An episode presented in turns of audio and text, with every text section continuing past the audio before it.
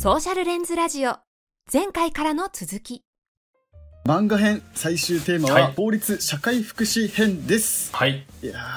これもあれですよね。なかなかこう我々がいつも取り組んで NPO の活動とかもまさに、はい。あのそのリアルが分かるっていうのは漫画らしいところですしいやなんかねまさに。ニュースとか見ててもなんかそのリアルは伝わらないというかなんか事実だけあるだけで、でもその後ろにある背景だったりとか、その人のなんでこう,、こうなってしまったかみたいなのって結構漫画で分かることはありますもんね。いや、まさにそうなんですよね。うん。あの、やっぱ文字面とか数字だけだと、その、それはそれで事実だと思うんですけど、うん。数字とかデータっていうのも。うん。じゃあ、それが人々の生活に具体的に、まあ、人々の生活が具体的にどのようになっていてその数字が出てきてるのかっていうのが非常に重要なポイントだと思うので、この数字だけ見ててもダメだし、まあ、かといってその虫の目だけで見てても分かんないこともあると思うんですけど、この漫画っていうのはその橋渡し役として非常にいいきっかけになるんじゃないかなというふうに思っていてうん。今回はそういう作品をちょっと紹介したいなというふうに思ってますね、お願いします。もうじゃあ早速いきますね。はいまあもうこの漫画編これが言いたいからやりましたみたいなところあるので。この社会福祉とかね我々が取り組んでる領域のことやりたかったからみたいなの、うんうんうん。そしたらなんかあれよあれよというように話が広がっちゃったんですけど。じゃあまず早速一つ目は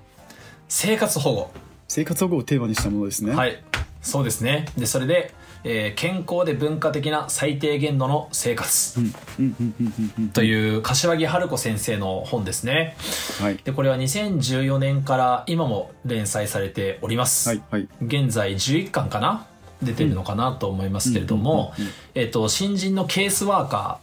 ーの、えーこれは女の子なんですけどもの目を通して、えー生活保護のリアルに迫る青春群像劇でありますと。でこのタイトルの「健康で文化的な最低限度の生活」というのはもうあの知ってる人は知ってると思いますけども、はい。あの日本国憲法の第25条第1項ですね。の、えー、と全ての国民は健康で文化的な最低限度の生活を営む権利を有するっていうところから取られておりますとうん。うん。うん。いうところです。でこの作品はですねあのーなんかここだけ聞くとちょっとマニアックな風に思われる方もいらっしゃるかもしれませんが、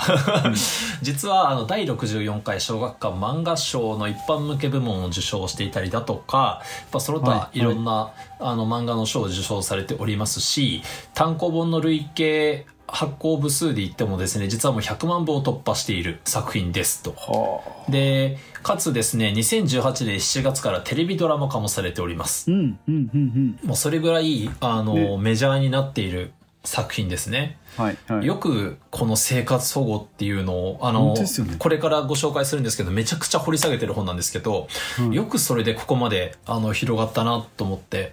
でまあそれも読んだらわかるんですけど本当になんていうかね冒頭蓮さんもおっしゃってた通りえその生活保護の舞台裏で何が起こっているのかっていうのを数字だけじゃなくて本当に人の人生にスポットライトを当ててあの非常に丁寧にあの描写をされている漫画で、うんうん僕自身すごい大好きで学ぶっていうことだけじゃなくて楽しむっていう要素でも見てるんですけど、うん。あの、そういうことができる漫画です。生活保護の実態を知るっていうことだけではなくて、物語として、ケラケラ楽しいってことではないんですけども、なんかすごくこう、入り込んでいくっていう、まあだから楽しいより面白いっていう方が適切な漫画なんじゃないかなと思いますが、えーそういう作品でありますと。で、あの、ちょっとこの作品を、あの、紹介するにあたり、すごく簡単にだけ生活保護っていうものについて、あの、紹介しますけども、はいはいはいまあ、生活保護っていうとですね結構そのネットを中心に極めてネガティブな感じで扱われることがありますね。ありますねあのいわゆる不正受給とかっていうのが問題になる。でナマポとか言って言われますね生活保護のこと。でナマポとか言って揶揄されて、あのそんな奴らになんで血税使わなきゃいけないんだはいみたいな話でしばしば扱われると。で、まあ実際どうなってるかっていうとですね、生活保護の受給者は2022年現在ですけど、約200万人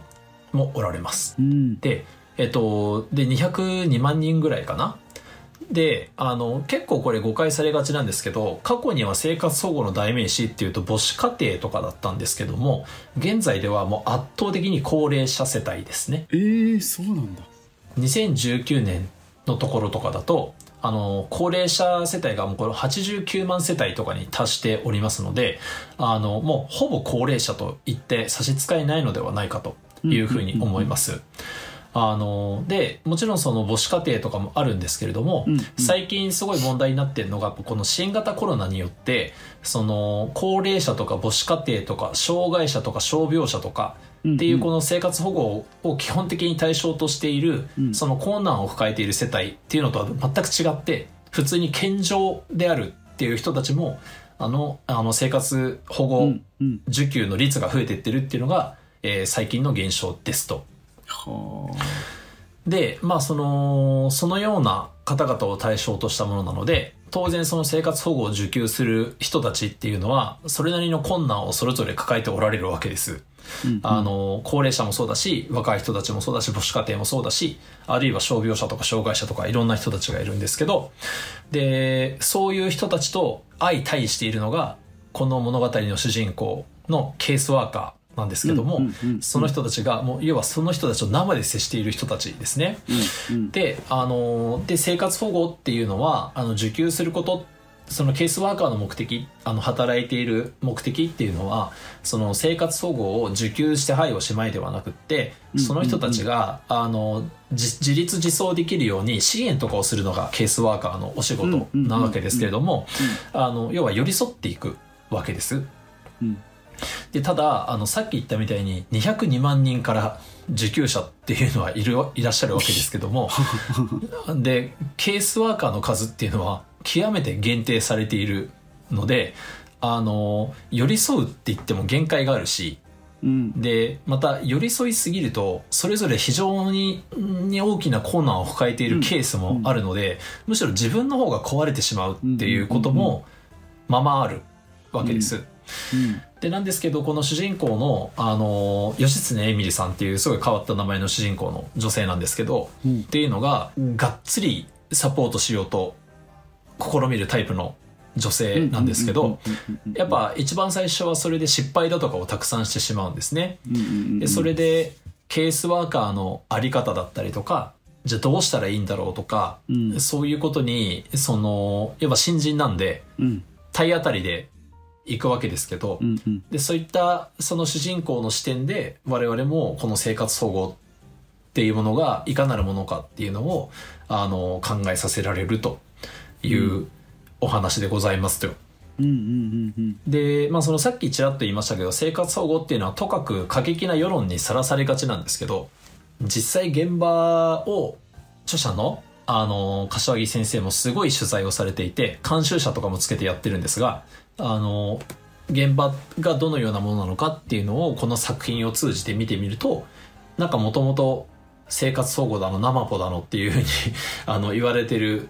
現状とは全く違ったものが見えてくるのでなんかそのいろいろなことを考える一つのあの材料として素晴らしい作品なのではないかと思いますしはいはいはい。当然ですけど普通にあの繰り返しになりますがなんか考えさせられるとかナモポについて勉強するとかじゃなくて物語として普通に面白いのであのそこもはいぜひ楽しみながらあの読めるんじゃないかなともちろん考えさせられることは多々あるんですけどね、うんうんうんうんっていう作品かなと思いますね。うんうんうんだからケースワーカーのお仕事とかも全然分かってないわけですよ。いわゆるその、うん。ね。俺も、で生活保護もネガティブな感情を持ってて、ケースワーカーとかいらんだろみたいなこととか、うんでもうん。実際その方と何をしているかみたいなところも仕事の内容とかっていうか、うん。ケースワーカーっていう職業も社会に認知されると、うん。やっぱこういう人が増えていくと思いますし、まあ、そういう意味でもすごい漫画はなんか効果的というかいいですよねアプローチの仕方としては。いやすごくいいと思いますよね。あの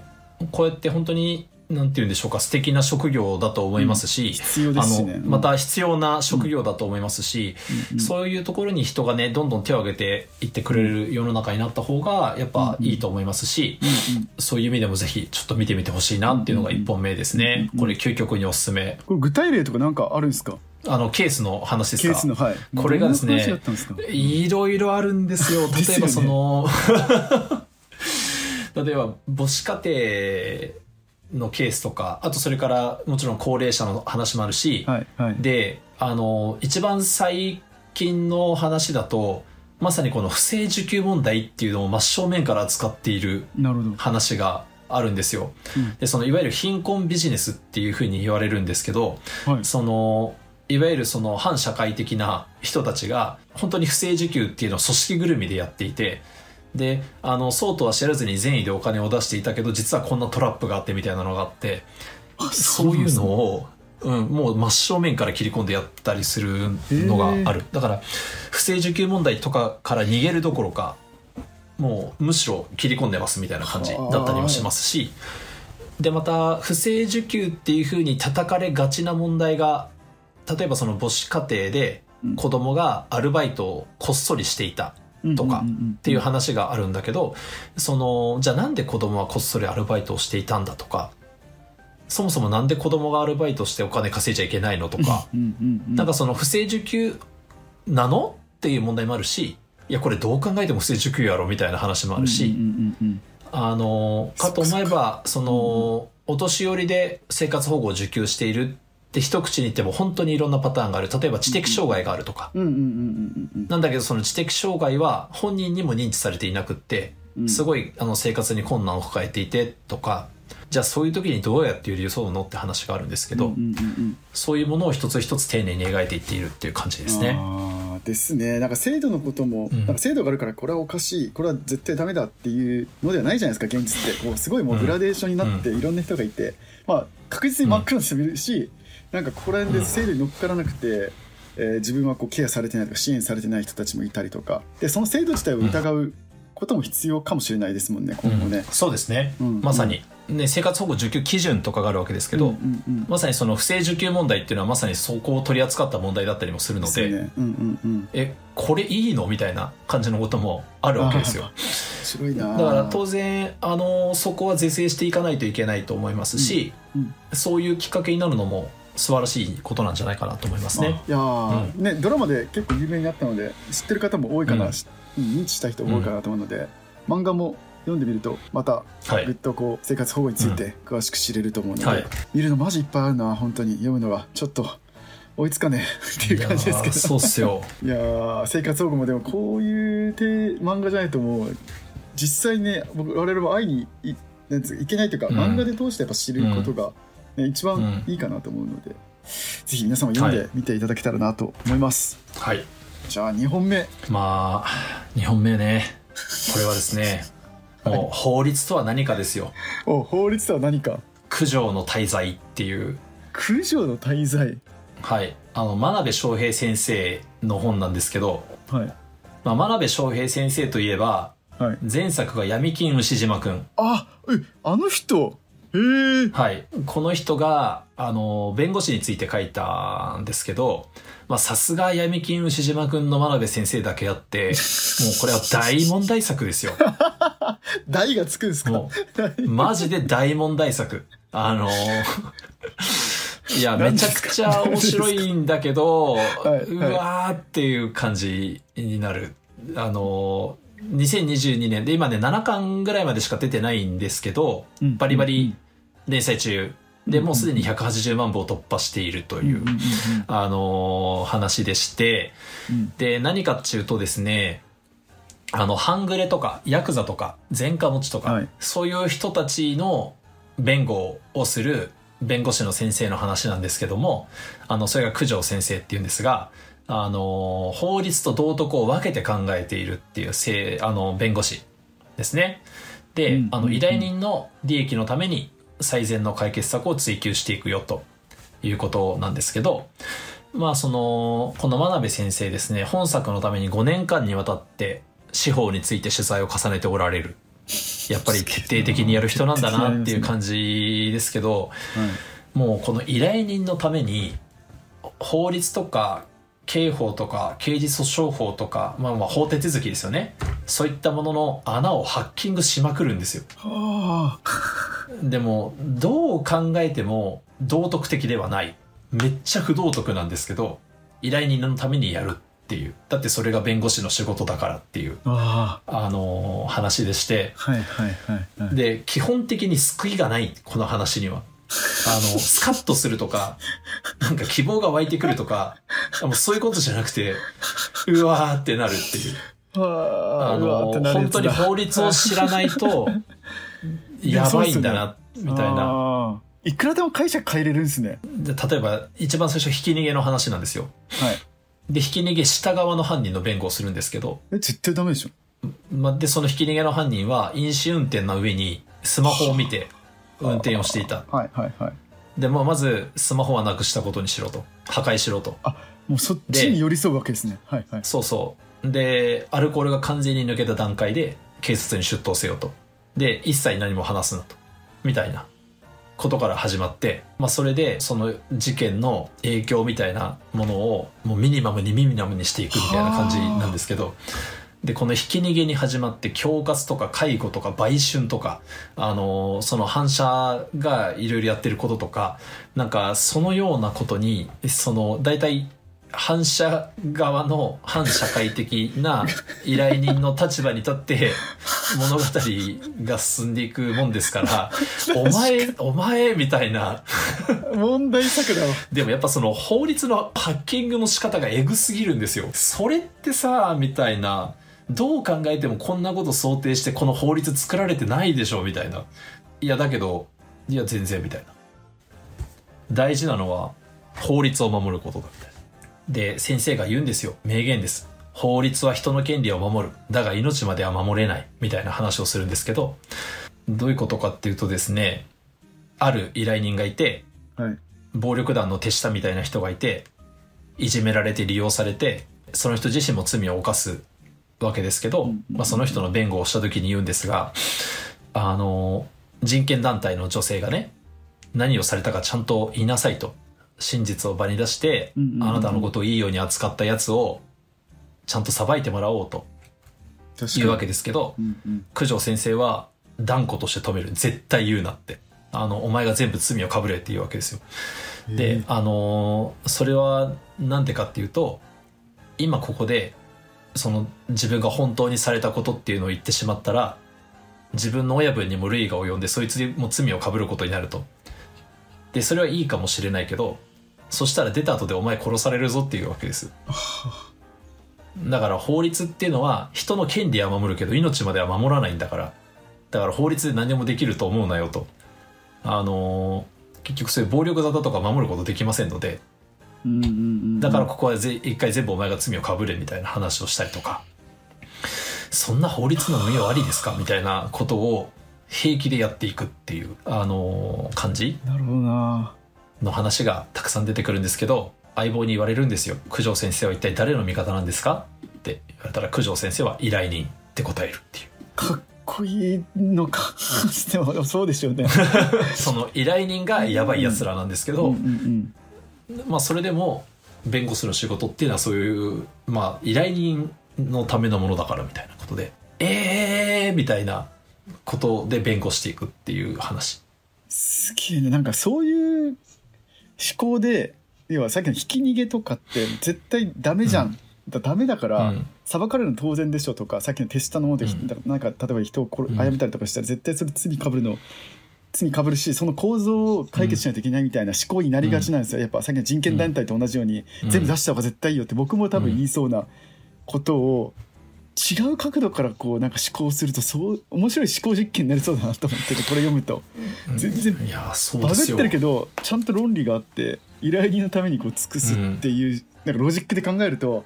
あこんな感じで法律で利用できるんだなとか、まあ、利用っていうか全然なんか誰も悪くないというかみたいなことが分かると、ああすごいですね。問題作だわっていう感じの感想しか出てこないですけど、作中にも出てくるんですけどあのイエリネクっていうドイツの法学者の言葉があって法律は道徳の最小限っていう言葉が出てくるんですけど、うん。つまり法律っていうのは本当に最小限のことだけしかできない。なるほどね。というのをこの九条先生は抑えていてだからそこはやると。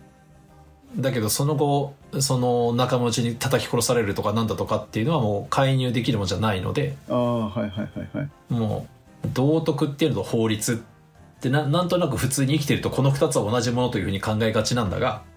九条先生は完全に分けて考えている。でその道徳の方はあなたたちで勝手にやりなはれと。僕は法律を使ってあなたの権利は守るみたいな。ただあなたの命が守れるかどうかは知らんみたいな感じ。というなるほど。みたいな。っていう大問題作ですね。だからもう犯罪者を徹底的に助長する。ですよね。ですよねそっち。なうん。そうですよね。いや小江さんだからその、多い多いっていう。もう官僚で法律を作る立場だからなおさらねなんか考えてしまうところあるのかなと思いながら、いやもう切ないですよ。いい。頑張って作ったらこんな風に運用されちゃうの？みたいな感じ運用ちゃうねんけどこれせ想定したやつとみたいなね。うんそうそう。そんな風にして使われちゃうの？みたいな感じ？でも結局現場ではそのように運用されている実態もまあリアルであるわけで。ですよね。このねしかもやっぱり牛島くんの作者の方だけあってこのひき逃げにせよその売春にせよあと薬とかもあるんですけどその闇の描き方がえぐい。あのーでそのえぐい闇の描き方に法律を改正させていくっていうちょっとね見たことない話ですよこれは。そうですね。弁護士ものとか結構あるけど、はい。まあ、大体いい人たちじゃないですか、はい、そうですそうですね。悪を正すみたいな感じですもんね。そうそう。なんだかんだ言って最終的にはいい話に持ってくんだけどこの人マジ救いないからね。救いナッシングですよもう本当にひたすら法律を知らないやつがバカを見るっていう。はあのどんなに善意の人でも法律を知らないとそういうやつらに徹底的にいいようにしゃぶられてっていう話を淡々と描いていくっていうね。いやー恐ろしい。あ恐ろしいな。恐ろしいけど知っといた方が良さそうだみたいははなそうですよね。感じかな、法律の苦情の滞在。うん苦情の滞在。はいまあ、あとちょっと今回こここには掲載してないんですけど、うんうんうん。ぜひあの最近チロッとだけ言うと面白かったのがあのあれ「所詮他人事ですから」っていうのもあってうんうん。あのこれはあれですね。SNS だとかでの炎上っていうのを専門に扱っている弁護士の話なんですけど、うんうんうんあの SNS 炎上とかに興味がある人はぜひあの法律系漫画でいくと「所詮他人事ですから」っていうのもうんうんうんうん。おすすめ、ぜひ合わせてチェックしていただけるといいかなと思いますなるほど誹謗中傷とかの弁護士の話とかですか、こういうなんか炎上した時とかそううんうんうん炎上させられ炎上している、止めたいみたいな依頼人が来た時にですか、はいはい、もどうするのみたいなう今まさにそれ多いですもんねみんなもうなんか多いっすよ何か言われたらすぐはい法法的処置取りますみたいな感じになってますね、はい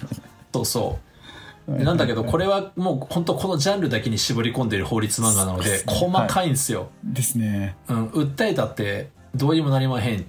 ていうケースも多々あるし、もうぜ全然コストとその後の賠償金とか見合わないケースもあるしうん。相手が応じない場合どうするかみたいな話もあるし、まあ、これも割とそのハッキング要素が多分にあるんですけど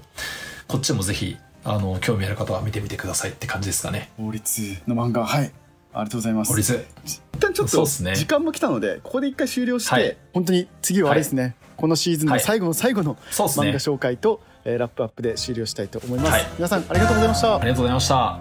ソーシャルレンズラジオ。次回に続く